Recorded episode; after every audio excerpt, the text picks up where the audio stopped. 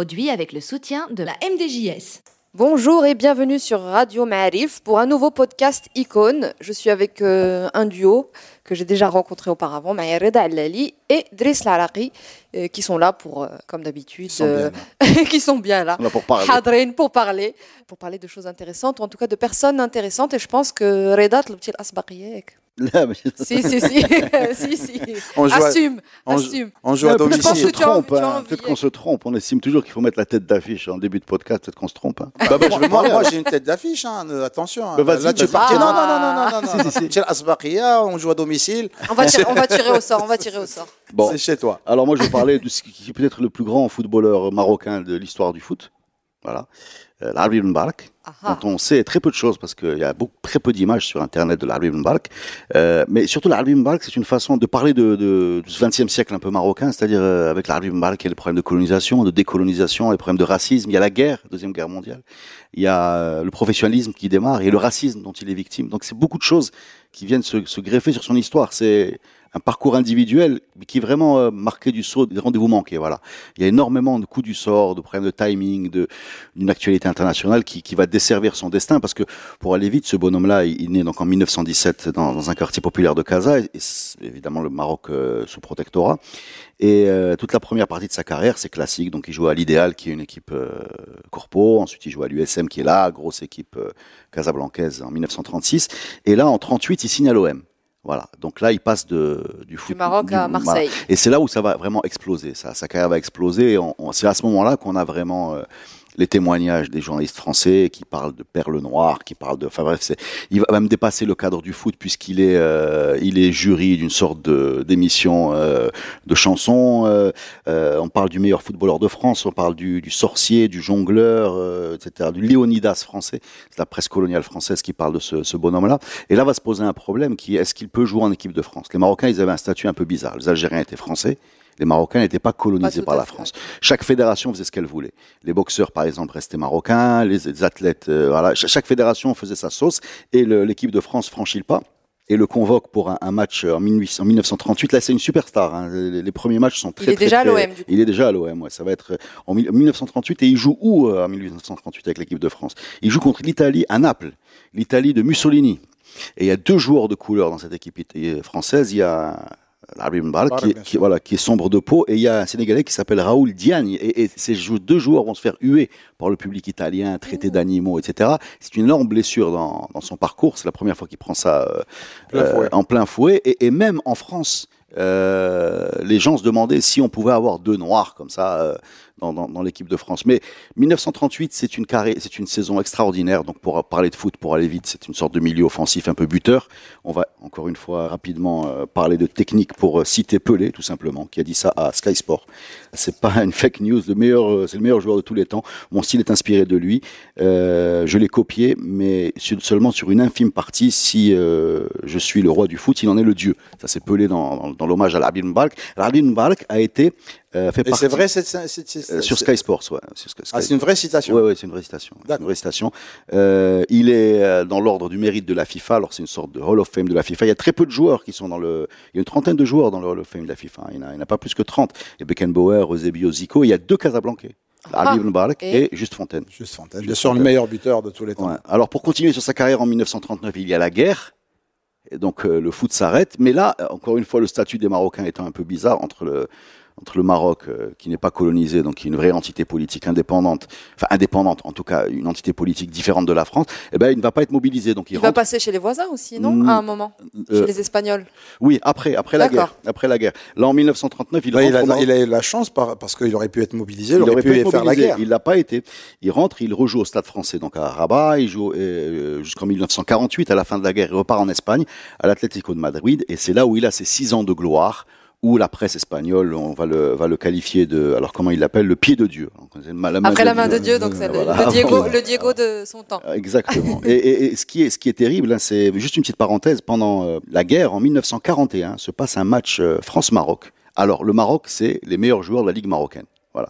Et ce match se solde par un 1-1. L'équipe de France, Aïe. sincèrement, je ne sais pas très bien ce que c'est cette équipe de France, puisque la France en 1941 est occupée par l'Allemagne nazie, donc je ne sais pas si c'est des joueurs de la France libre. Ou... En tout cas, il y a un 1 et pourquoi j'insiste sur ce match? Parce que euh, il y a un but de Mbarak Aïe. euh, qui est marqué sur une passe décisive de Marcel Cerdan. Aïe. Ah, ouais, voilà, voilà. Donc, Marcel Cerdan qui va être champion du monde de poids moyen en 1948. Donc on est dans ce monde-là où les, les gens ont changé de discipline. Pour revenir donc sur euh, la Mais il y a dilemme, donc il joue contre son pays au final. Non, il joue au ah, Maroc. ah, il joue pour le Maroc, Non, d'accord, j'avais mal Maroc. compris. Je Non, pensais qu'il était l'équipe Il joue pour le. Maroc avec. Marcel Cerdan et c'est ce 1-1. Quand il retourne en, en, Espagne. en Espagne à l'Atlético de Madrid, donc c'est là où il y a de 1948 à 1953. Euh, c'est un peu plus documenté, on va trouver donc 100 60 buts en 122 matchs. C'est des transferts très très importants en termes de, de prix. C'est pour ça que je parlais de professionnalisme qui débute, demande beaucoup d'argent pour changer de club. Euh, ça crée à chaque fois des, des frictions, des tensions. Euh, c'est pour ça que j'ai dit que ce bonhomme-là symbolisait un peu toute, toute l'évolution de, de la société et du foot et même du Maroc. Puisque je vous invite d'ailleurs à aller sur les archives de l'INA et, et l'écouter parler. C'est quelqu'un qui est, qui est très pudique, très éloquent, qui était marié avec euh, Une française. Ouais, ouais, et, et qui présente sa femme dans le reportage. Et c'est intéressant de l'écouter parce qu'on va avoir une, on va, on va voir de, de qui on parle. Voilà, beaucoup de charisme. Beaucoup de charisme, Beaucoup de énormément. Et il, il- il parlait très très très bien. Il, il avait vraiment, c'était structuré. Il racontait très bien. Il avait, il avait une façon de raconter ses buts, ses matchs, sa vie, Mm. sa femme. C'est- C'était c'était super, franchement. Pour alors revenir sur l'histoire de l'intégration d'un joueur noir maghrébin en euh. Europe, dans l'équipe de France, etc. Euh, deux, deux citations. La première, c'est, je crois que c'est le journal de l'équipe qui dit, euh, comme ce premier match, euh, comme tous les noirs, il est meilleur euh, technicien que tacticien, mais il a, de Bien. belles, mais il a de bonnes qualités.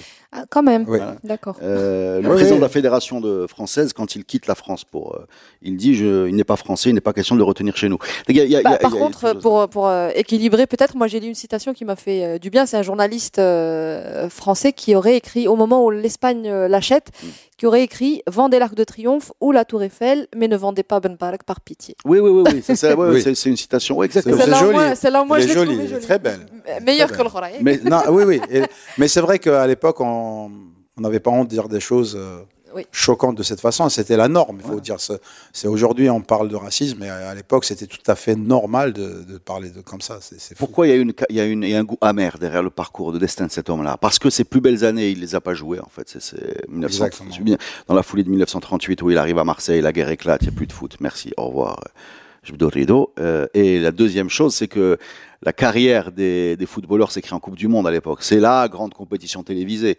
Euh, bon, pas au Maroc, parce que la Coupe du Monde 58, on l'a pas vu au Maroc, on a vu celle de 70, mais le monde entier regarde Pelé en 58. Oui. Et, et 58, évidemment, il n'est pas là. C'est ça. Euh, et la troisième raison de rendez-vous manqué, c'est également le, le professionnalisme, enfin la, la- la vraie, euh, c'est-à-dire que c'est quelqu'un qui, avec son talent, aujourd'hui aurait gagné beaucoup beaucoup d'argent. Or, on le sait, malheureusement, il est mort euh, dans un dénuement affreux.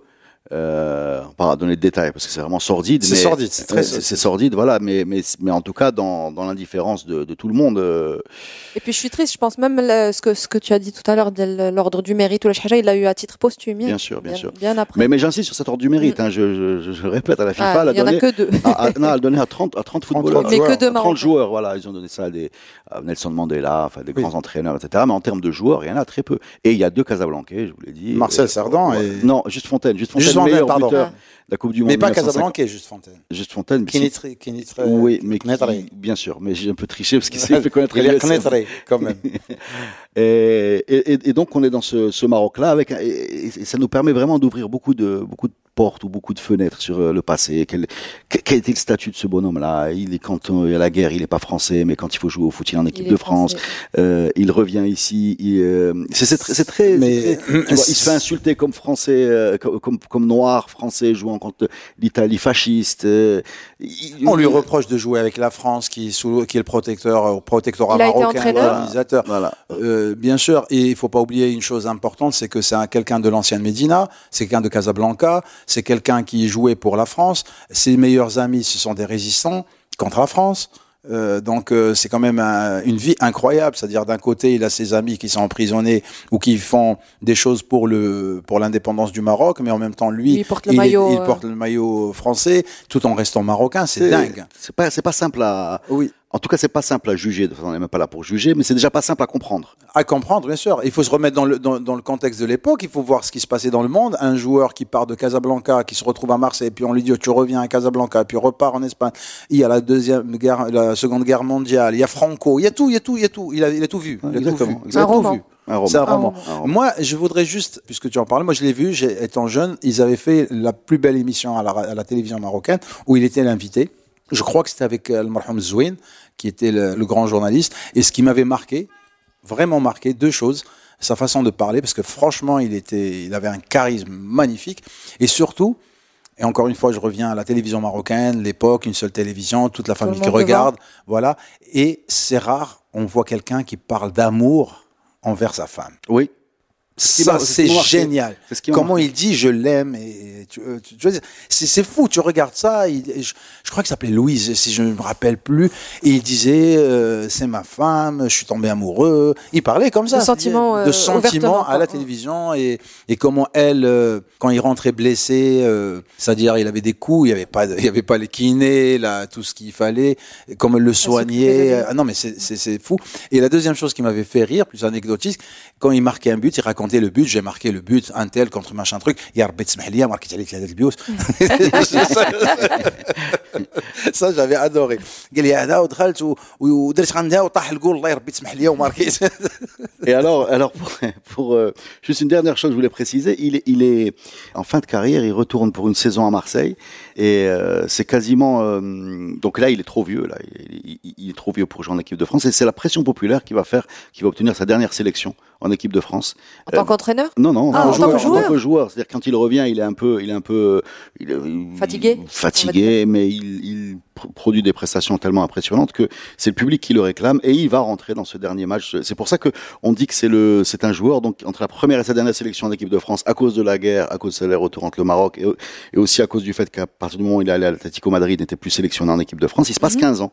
Il se passe 15 ans jusqu'à cette dernière sélection où il se blesse et, et sa carrière s'arrête comme ça. Et, et c'est pour ça qu'on a vraiment, euh, quand on voit le foot d'aujourd'hui, et, et les besogneux qui, qui entassent les millions et les, les il y a, il y a- peut avoir un sentiment d'injustice euh, de la part de la génération présente qui était très, euh, en tout cas parmi les, les plus talentueux, n'était pas récompensé. Mais alors, je suis curieuse. Peut-être que toi, tu vas savoir les joueurs, enfin les grands joueurs, les icônes de l'ère télévisée. Tout le monde les a un petit peu en tête. On a, on a tous des buts en tête. Diel Maradona, Platini, etc. etc. Enfin, ça commence tu à vois, Maradona. Là, là, c'est même pour te dire plus ou moins. Mais est-ce que la génération Diel Daba, est-ce qu'elle, est-ce qu'elle connaît euh, l'Arbi Ben Bark Est-ce que, est-ce qu'il a, Eh ben, est-ce qu'il est présent dans travail, l'imaginaire des, euh, des footeux, je veux dire. Euh, Je pense que le nom, le nom, ça, ça, ça dit quelque chose aux gens, mais il est aussi victime, parmi encore une fois les, les, les problèmes de timing dans sa carrière, c'est qu'il y a peu d'images. Il y a très, très peu peu d'images. Il y a très peu d'images. Euh, Aujourd'hui, les, les gens se nourrissent d'images. hein. La consommation de, de foot se fait Mm. beaucoup sur YouTube, en tout cas pour le foot du passé. Oui. Et c'est à nous de faire ce travail. C'est à nous Ouais. de. Moi, moi, j'aurais voulu qu'on donne à un stade le nom de l'Arbi Mbarak. bien sûr Ouais, Mais bien ça, sûr, ça mais- recommencer par là. euh. Exactement, c'est- L'idée- c'est- il faut commencer par ça. Puis euh, voilà, il faut. C'est vrai que bon, on reproche aux- à ces jeunes qui ne connaissent pas, mais on fait rien non plus pour qu'on qu'on le connaisse. il y a peu d'images, d'accord, mais il y en a des images. A- Ils existent ces images. On Bah, peut- Ils avaient fait le, le comité de, de- de Maroc euh, 2006, je crois, qui voulait non Maroc 2010, une des coupes du monde qu'on a réclamé, qu'on n'a pas eu, il y en a eu beaucoup, Oui. euh, avait fait un travail euh, sur l'histoire du foot marocain et avait réédité les anciens maillots et avait fait un bon bon travail là-dessus au niveau de la mémoire. Euh, je crois que bah, c'était au moment où on pensait qu'il fallait avoir une histoire footballistique pour euh, pour être euh, pour admis. être sélectionné. Bon, là, là, Comme le Qatar. Le choix du Qatar est, venu, est venu confirmer Une, une belle histoire. la stupidité de ce- cette idée. Bon, ben, je crois que là, il y a Oui, consensus. euh, Ah oui, consensus sur Mbarak, c'est vrai que c'est. J'aimerais bien, sincèrement, j'aimerais bien retrouver et je vais aller chercher parce que j'aimais bien. Je l'ai pas vu jouer, bien entendu. J'ai vu des images, mais j'aimais bien sa façon de parler, sa façon de raconter, sa façon de d'être comme bonhomme, comme un Mais grand c'est-à-dire, en monsieur. fait, quand on écoute les gens de cette génération, euh, on, on a l'impression que ce sont des sportifs avant d'être des, des stars. Et quand je dis un sportif, ça veut dire une éducation sportive. Oui, Voilà. il y a l'éducation sportive. L'éducation sportive, c'est-à-dire le respect de l'autre. La le- rigueur. Je suis pas en train d'idéaliser, mais euh, on, on sent bien qu'il y avait euh, la performance vient euh, derrière, euh, au-dessus d'un socle de valeurs. C'est-à-dire que C'était très important à l'époque de façon. Aujourd'hui, on parle pas de ça. On parle pas du fait qu'il faut. euh, euh, Peut-être tu vas trouver ça dans quelques sports, mais le foot, il y a tellement d'argent qu'on on n'est plus du tout dans ce type de débat. Et bon, parce que le foot ressemble à la Oui, société. Bien sûr. Euh, voilà. Non. Mais, mais on n'est on pas en train de on n'est pas en train de dire il faut éduquer les jeunes footballeurs à respecter le machin. Non, il faut gagner. Il faut gagner, Il faut bien sûr. voilà, il faut on s'en fout. Ouais. Mais moi, je, juste pour, euh, je pense qu'on a terminé, mais je voudrais dire quand même, ce bonhomme mérite un film parce que c'est quand Mais il a même été quel- fait, il a été fait. mais c'est quelqu'un qui part de l'ancienne Médina, qui part de Casablanca, qui part d'un quartier populaire, qui se retrouve à Marseille, 38. C'est- Il faut, il faut, fran- franchement, on le dit comme ça, c'est facile. Mais le, le- imaginons le, parcours de ce monsieur. Et je crois qu'on a aussi du mal à expliquer aujourd'hui, même nous, on ne peut pas le comprendre, on peut faire des efforts d'empathie, mais qu'est-ce que c'est qu'être noir, marocain, Exactement. en, en- dans l'Espagne, franc, euh, Franquiste, c'est ça, mais c'est- voilà, Même- pas même- si, même on arriverait à comprendre ça. Même en France, je veux dire, encore, ça va, les Français, mais il y a la, Seconde Guerre mondiale. C'est-à-dire que voilà un gars qui, normalement, tous les gars avec qui il joue vont, faire, vont au. Et lui.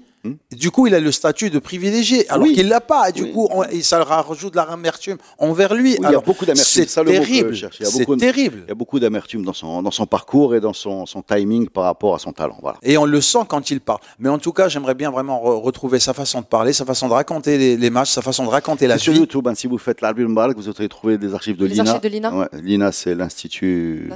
National. mais pas- D'audiovisuel, me semble-t-il. Enfin, c'est Audiovisuel. archives françaises de la Non, télévision. c'est- ouais, ouais. Audiovisuel, me semble. Mais gardons, gardons national comme si c'était à nous. Mais c'est vrai, hein, même, même la question de sa nationalité pose question. On sait que c'est un Marocain, c'est un Casablancais. C'est un Casablancais. Mais, mais ça posait débat euh, avec son statut. Et- euh, voilà. Question une dernière, il, il a fait une carrière d'entraîneur quand même. Très vite. Alors en fait, non, il a, il a très vite compris que c'était pas son truc. D'ailleurs, dans, dans les archives de l'INA, il y a une interview où il explique qu'il aime pas euh, coacher des Coacher. équipes euh, structurées, euh, à faire des compositions. Non, ce qu'il aime- ce qu'il aimait, c'est au niveau de son quartier apprendre à jouer au foot aux gamins. Aux enfants. Voilà. Ouais, voilà, et, d'accord. et des très belles images. comme ça. Éducateur. Voilà, voilà, Éducateur. voilà, plus éducateur que, que coach professionnel. Mais il me semble que ça a confirmé qu'il a, il avait été euh, nommé entraîneur de la première équipe Ouais, euh, après l'indépendance. ouais. C'est ça- C'est pour la symbolique. Ça, ça a duré très peu. de Voilà, c'était que pour la symbolique, je crois. Bon, ben, validé, euh, validé en tant qu'icône. Surtout qu'on et finit avec le mot éducateur pour un joueur. Et voilà. Ça, c'est excellent.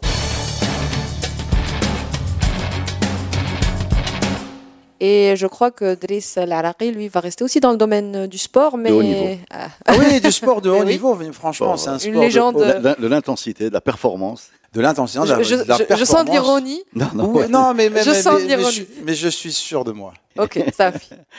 Ah bah. Il n'y a, aucun problème. Parce que on va parler d'un sport où La le, Mar- Formule 1. où le Maroc est. Mais c'est de la Formule 1, attention, c'est de la précision aussi. Où le Maroc est vraiment. Il, il est parmi les meilleurs au monde. Et c'est c'est quand même. il Faut, et pas qu'une seule fois, c'est pas un accident. Et ça tu veux remonte. deviner? Et ça remonte. Ah, mais j'ai trouvé. Bien sûr, J'ai trouvé. c'est la pétanque. Eh oui. Les pieds tankés. C'est la, la, La La- petite sphère. Voilà, mais la pétanque, et c'est vrai que c'est c'est un sport qu'on connaît. Je veux dire, peut-être que tout le monde l'a joué une seule fois, Mais c'est magnifique. moins. Mais j'adore jouer. Oui, et c'est vraiment la convivialité, mais là on parle de sport. Ouais. Là on vraiment, là on rentre dans le domaine du sport. C'est On pas n'est plus l'apéro. pour la, c'est pas l'apéro, c'est pas pour rigoler, c'est pas pour machiche shdan. Pourtant, Mais ça marche avec l'apéro euh, ça marche très bien, la guitare, comme ils disent. Mais, mais c'est vrai que euh, là on va, en voyageant, on voit toujours des gens jouer aux boules depuis toujours, à la pétanque. On- au Maroc, on l'a toujours vu partout. Il y avait une connotation, on disait que la pétanque, moins l'apéro au Maroc, on disait un, un sport de retraité. Oui. Alors que c'est complètement faux parce que c'est vraiment un vrai sport. Et par exemple, il faut pour un tireur, bon, pour donner, tout le monde connaît le sport, il y a un pointeur, un milieu et un tireur. Le tireur, c'est la précision. Le milieu, ils doivent toucher les deux, comme son l'indique. Et le pointeur, c'est de la précision, mais vraiment au, au but, ce qu'on appelle le cochonnet ou le, le, le bouchon, au but. Mais tu sais qu'on n'a toujours pas dit qui était l'icône. Je- Ah, on non, a- je veux ça a pas le dire tout de suite. dévoilé, hein. Parce que j'ai du mal, une blague sincèrement, non, ce n'est pas une blague, mais sincèrement, c'est que j'ai un peu de mal entre le Maroc en général et ce joueur-là, qui est, puisque tu me tends la perche, je vais le dire. Oui, c'est Hafid Alaoui, c'est un gars qui a vraiment, et depuis qu'il est rentré en 83, il a fait la finale de la Il est Coupe. d'où Il est rentré dans le, Dans le métier. Ah, dans, dans le dans métier. de le- dans le- non, mais vraiment dans le sommet de, de- des joueurs mondiaux de, de la pétanque. D'accord. Là, on a commencé, on parle de Alaoui du Maroc comme pointeur. C'est à partir de 1983. Et je vais te dire pourquoi. Parce qu'il a perdu cette finale. Il a perdu en triplette. Et on dit qu'il a perdu cette triplette sur une question de stratégie. Hafid Alaoui, il faut savoir, c'est quelqu'un qui est un peu effacé. Et cette stratégie a fait qu'ils ont perdu cette finale. Et l'année d'après, en 1984, il a pris les choses. Nous sommes à Monaco. Le championnat du monde se joue à Monaco. Il y a la triplette. Il y a Sfri et Kouedar. Et Hafid va prendre en main l'équipe. Ce qui n'était pas prévu, entre guillemets, mais il va prendre l'équipe en main. Et ils sont à Monaco et ils vont faire un parcours exceptionnel et ils arrivent en finale. Ils arrivent en finale contre l'Algérie. Donc, pétanque, championnat du monde, deux pays du Maghreb. Le troisième, c'est la France. Donc, c'est génial. Ce match était incroyable et il va gagner le championnat du monde avec une tactique. Alors, est-ce qu'on peut parler de la tactique qu'il a, qu'il a fait? Non, mais sérieusement. non, mais je vais te dire, c'est fou parce que j'ai appelé des copains qui ont, qui ont joué avec lui, qui connaissent, qui ont été. Alors, bien sûr, le, jeu de, la pétanque, il faut être le plus proche du but, du, bouchon, et les autres vont tirer. Sauf que lui, il a fait une stratégie qu'il n'était pas toujours à mettre la boule près du bouchon. Une fois, il la mettait pour faire tirer les autres, l'autre équipe. Mais de temps en temps, il l'éloignait pour changer la tactique de l'autre équipe. C'est-à-dire que déjà, il est dans une stratégie. Et c'est pour ça qu'il a été connu. C'est-à-dire qu'il était capable de la mettre précisément où il faut, soit à 10 cm, soit à 5 cm, soit à 20 cm, suivant ce qu'il a décidé lui. Et comme ça, il changeait la façon de jouer de l'autre équipe. Bah oui, parce qu'à partir du moment où tu la mets un peu plus loin, tu obliges l'autre à pointer. À pointer. ou bien tirer. Donc on rentre dans des discussions. Et dans la discussion, il y en a qui sont d'accord et d'autres qui sont pas d'accord. Déjà, il a réussi à faire un ah. petit peu, ouais, faire division à l'équipe adverse. C'est pour ça que je parlais de stratégie et c'était bien vu, ils ont gagné. Champion du monde. Champion du monde. Champion du monde. Et ça, c'est hallucinant puisque 84, ils font ça. En 86, ils sont finalistes, les trois, encore une fois. Ils sont finalistes. Donc, ça veut dire que le Maroc est deuxième équipe mondiale de pétanque. Ce n'est pas rien, c'est quand même incroyable. Ça, ça, mais c'est des équipes de partout, tout le monde s'entraîne, tout le monde. Et trois gars du Maroc arrivent, ils font champion du monde, et deuxième finaliste, en 86. 87, incroyable. Nous sommes à Boumerdes. L'Algérie organise, puisqu'elle a perdu deux ans avant, elle organise les championnats du monde à Boumerdes et arrive en finale. Qui c'est qui arrive en finale et c'est fou. Maroc 1 contre, Maroc 2. Le derby. Le derby, Maroc 1, c'est-à-dire deux équipes marocaines sont les meilleures au monde. C'est pour ça tout à l'heure je me disais, est-ce que c'est Alaoui Est-ce que c'est le Maroc? C'est-à-dire, hmm. c'est incroyable. Voilà un sport. Et Alaoui, encore une fois, il va le remporter. Et après, pendant jusqu'en 98, Alaoui Hafid va changer de partenaire et il sera toujours là. Et il va être trois fois champion du monde. Et il va être euh, quatre ou cinq fois finaliste. Je ne sais pas combien de fois troisième, c'est-à-dire médaille de bronze.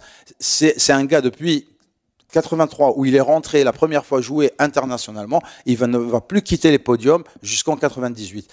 Ensuite, il va revenir en 2002 à la tête de l'équipe nationale et à partir de là, on va faire encore finaliste. Et on, malheureusement, on n'a pas eu il n'a pas eu encore le championnat du monde, mais il a eu le championnat du monde de, précision pour euh, Boulassel, je crois. Et ils sont les dernières coupes du monde qui s'est faite en France. Ils ont été finalistes contre la, Dream Team de l'équipe de France, où il y a Fanzino. Fanzino, c'est un gars de moi média. Il faut voir la vidéo puisque il finit, il va se jeter, il salue les joueurs marocains, il va se jeter dans les bras de Alaoui pour lui dire, euh, t'es un grand champion. Voilà, donc c'est Hafid Al-Alawi. La pétanque au Maroc, c'est un sport qui est génial. C'est pas un sport de vieux, c'est un sport de jeunes. Et on, on a des capacités. et de vieux, pourquoi et pas Et de tout le monde. et de tout le monde, je suis d'accord. Je, pense qu'on a, on a cette image parce que euh, ceux qui jouent dans l'espace public, dans les jardins, dans les parcs, etc., sont en général euh, pas très jeunes. Et c'est pour ça que je pense à nous. Euh, pas forcément. Hein. Là, mais en général, c'est voilà, c'est ça, c'est dans l'imaginaire. C'est dans l'imaginaire. Et comme dit, et comme dit Reda, c'est pas forcément parce que, effectivement, quand on s'arrête, on voit, on se rend compte qu'il y a des jeunes. Petite chose que j'aimerais bien en parler, j'en mm. profite, j'en ah, profite. La Ligue arabe, le, parc de la Ligue arabe était le stade Mohamed V, c'était le Maracana de la pétanque. Dimanche matin, il y avait au moins 60 triplettes qui étaient là, qui jouaient. Le parc de la Ligue arabe a été superbement refait. J'ai pu faire un tour, j'ai pas vu de terrain de pétanque. Non, malheureusement. Il joue sur le trottoir d'en face maintenant. Malheureusement. Mais, mais ce euh, Hafid Alaoui, il, s'entraînait où? Il, jouait où? De quel club Il jouait au stade marocain de Rabat. D'accord. Et après, il a fait plusieurs clubs. Et c'est quelqu'un qui est un pointeur Et on me dit, c'est un pointeur de tête. Alors là, je, je vais faire semblant de comprendre ce qu'ils ont m'ont dit. Mais on, on m'a expliqué que pointeur de tête, c'est-à-dire que il partait toujours pointer, c'est-à-dire que quoi qu'il arrive, il prenait la, la- la décision de pointer. Au fait, il donnait la main à l'équipe adverse. C'est sa façon de faire. Et de cette façon-là, il réussissait à retourner la situation. C'est pour ça qu'il est connu, parce qu'il était vraiment un grand joueur de précision, mais surtout, c'est un grand stratège. Pareil, moi, j'ai pas trouvé grand chose. Il n'y a pas beaucoup de- d'informations. En tout cas, si on veut en connaître plus sur le personnage, mais sur le joueur, les mots qui reviennent le plus souvent, c'était ça, ouais. Stratégie, euh, élégance, apparemment. Je sais pas comment Oui. ça se, je sais pas comment ça se manifeste Ah, quand c'est un on joue à la pétanque, mais C'est voilà. un. Euh, c'est un pointeur élégant et il paraît que dans le milieu, euh, on dit pointer à la Alaoui. Internationalement, Ouais, c'est une euh, façon de faire. On peut apprendre à le faire à la Alaoui. Voilà. Ouais, c'est, c'est, c'est, c'est- en plus, pour donner l'image, c'est-à-dire que dans un sport comme euh, le football, l'avant-centre est vraiment le, le, le joueur qu'on a, c'était la star. À la pétanque, c'est le tireur. Mais Alaoui a réussi à installer le pointeur comme une star. C'est ça pourquoi Alaoui est connu internationalement. C'est-à-dire quand les gens allaient voir le, match où Alaoui jouait, la partie où Alaoui jouait, on regardait d'abord Alaoui, comment d'abord il va décider la stratégie et surtout comment il va pointer et le geste qu'il avait, il avait un geste qui était super, c'est-à-dire qu'il qu'il jetait la boule d'une façon, elle euh, faisait ce qu'ils appellent comme une cloche La parabole. Ou une parabole. Mais il a, il- Si, si, c'est un- si. Voilà, justement, je C'est de la voulais. physique, ça. c'est de la physique, ça rien. Voilà, il faisait une parabole et, elle- elle- et c'était magnifique, sa façon de jouer. Moi, euh, Je ouais. voulais finir sur ça, juste, enfin finir ou, ou pas, mais en tout cas, on sait que le statut d'icône est délivré par Driss Laraqi. Ou le dit avec un sourire ironique, je veux savoir si. Non, non, non. Si. J'a- Déjà, j'adore la pétanque. Et, et de toute façon, moi, je, je, je rigole parce que j'ai envie de, j'ai envie de rigoler. Mais euh, quand tu es champion du monde de n'importe quoi, tu es icône par défaut. Euh, tu, tu, tu- voilà, on n'a pas 50 au Maroc. hein. Je veux dire, on a eu Voilà. quelques athlètes. Point. Point. Et on n'a pas plus, on n'a Voilà, pas on n'a plus. pas eu de footballeur champion du monde, on n'a pas eu de tennisman champion du monde, on n'a pas eu, euh, on a eu, on a, on a eu des, des, des joueurs de pétanque champions du monde. Et c'est pas un sport confidentiel pratiqué par cinq pays. Non. C'est que même le champion du monde de rugby, j'ai envie de dire, c'est un champion du monde de 20 pays qui, qui Voilà, qui se- Voilà. Mais euh, les boules, je pense qu'il doit y avoir euh, beaucoup plus de monde qui, qui pratique. Et donc, quand tu arrives à l'excellence, bah, tu, tu, tu peux qu'avoir du respect. Tu, tu arrives trois fois en plus à décrocher ce titre. Bah, je sais pas, tu ne peux pas le faire sans être euh, un travailleur, sans être doué, sans être acharné, sans être passionné. En plus, des sports où j'imagine qu'ils gagnent pas beaucoup d'argent, donc c'est ça se Ah passe non, il faut, être, pas- il faut être passionné. Il faut voilà, être- il faut être- souvent au détriment d'autres choses. Mais à titre individuel, j'adore la pétanque. Non, mais Bon, c'est voilà. comme, comme tu dis, c'est pour être champion du monde, il faut vraiment être vraiment c'est beaucoup de travail. Il faut pas. Moi, euh, j'ai parlé avec un joueur. Moi, je euh, regarde parfois les, les, les matchs sur euh, l'équipe TV. Voilà. J'adore les entendre parler. Oui, oui, mais c'est une stratégie. micros. Oui, oui, ils ont tous des Mais micros. Et comme en général, il y a des maghrébins et des francophones, Ah, ok. nous qui regardons, on comprend tout. Exactement. Et c'est et c'est la, la pétanque comme tu as dit, il faut beaucoup de travail. Moi, je parlais avec un joueur, il m'a dit, ben, dans l'entraînement, je tire 100 fois. C'est-à-dire 100 fois, il a tiré. C'est-à-dire, il faut il faut le faire. Oui, et puis ça, ça permet aussi de remettre en perspective un petit peu le le, Le sc- monopole sc- de certains. Non, mais surtout le par exemple, le sport olympique. Mm. Pourquoi la pétanque serait pas un sport olympique? Exactement. Voilà pourquoi le tir à la carabine à air comprimé à 9 mètres, Les- je sais pas qui, Oui, oui, oui. mélangé avec du ski de fond. eh ben, c'est Et c'est un sport. ouais. Pourquoi c'est un sport olympique et tu es dans le tableau des médailles et- Ou bien le curling? J'ai jamais vu moi quelqu'un me parler de, jouer jouer au curling. Ils doivent être, je sais pas, 2000 à jouer au, au curling de façon sérieuse dans, dans la planète. Exactement. Et pourquoi pas la pétanque? Ben, Tu t'imagines? Mais- on, mais- aurait, on aurait eu euh, des médailles olympiques de plus. Mais, on aurait... mais justement, tu as parlé de l'équipe TV, c'est bien, mais pourquoi un sport qui est au Maroc comme celui-là, on a vu trois fois champion du monde, mais j'ai arrêté de voir combien de fois ils sont fait troisième. Mm. Là, on parle de 10, 12, 15 fois. Euh, C'est cinq ça fois qui- semi-finaliste. Ouais, Déjà. et voilà, En exactement, plus, mais c'est c'est- mais c'est tout le temps, ils sont tout le C'est temps. l'Allemagne, quoi. Mm. C'est Ouais, l'Allemagne. ouais, mais ils sont, euh, exactement, ils sont toujours en demi-finale. Ils c'est sont tout le l'Allemagne. temps en demi-finale. Et ce sport-là, on l'a pas, on le voit pas à la télévision. C'est-à-dire quand tu vois l'Alam Riyadi, ah, comme on dit à l'époque, on voit pas le, le, le- le- le tour. Alors que c'est un des sports au Maroc où il y a le plus de licenciés. C'est-à-dire, il y a énormément. Tu peux pas jouer. à- licenciés, ils ont perdu leur boulot, ils jouent à la pétanque. non, non. Euh, C'est-à-dire qu'ils ont des licences. Ok. Reda- Reda- Oui, c'est pas- il est en forme. Mais je vais défendre l'icône. hein. Je vais défendre. Je, je, je, je- Mais non, mais son palmarès, tu n'as même pas besoin de venir. Mais Voilà. il faut, envoyer pu- ça par la poste. Dans une enveloppe jaune. Khoya, khoya. 12 Khara. yed. Khara. 12 yed. Non, mais c'est fou. Pourquoi on le passe pas à la télévision? Pourquoi la Coupe du Trône? N'est pas télévisé la finale. Pourquoi on télévise pas la, la, finale de la Coupe du Trône? Pourquoi on télévise pas la dernier, le dernier tournoi, le championnat du Maroc? Mais on dit il y a des jeunes, d'accord, il y a des jeunes. Pourquoi il y a des jeunes? Faut pas déconner. Il n'est pas au lycée, il n'est pas dans les écoles, il n'est pas à l'université. Pourquoi? Parce Non, que c'est le fils du fi- c'est- Exactement, c'est une tradition familiale. Mais Ça, non, ça- mais on, ça se transmet peut, dans la mais famille on ou bien dans peut le pas, on peut pas rester comme ça. On doit absolument Si, si, on peut. On le fait non, non, mais sincèrement, à un moment donné, on va commencer à dire ouais, mais avant on était. Mais non, il faut qu'on le télévise, il faut qu'on fasse des clubs, il faut qu'on qu'on en parle. C'est un sport, on a la chance d'être parmi l'élite mondiale. C'est dommage, c'est vraiment dommage. Et- Bah, ça commence par ce podcast Ah. et ton intervention. Sur, sur ces belles paroles, signez la pétition pour. euh, Et toi, tu es un tireur ou un pointeur Ah bah écoute, moi je, Je ne suis... joue pas, rigole. Non, si si, je joue, je suis plus milieu, je suis Mi- plus mi- milieu. Ouais, je suis milieu plus offensif, tireur, je suis plus défensif. tireur, mais Milieu inoffensif. Voilà, mais comme euh, Milieu je, fais, je fais plus de trous que je touche la balle, donc. mais je rigole bien. Eh ben, bah, c'est un super sport convivial et agréable. Voilà, Ouais. bah, sur ce, on va faire une doublette puisqu'on est quatre. Et là. Deux icônes, ballon rond, petite sphère. Merci beaucoup et à la semaine prochaine pour deux nouvelles icônes. Merci.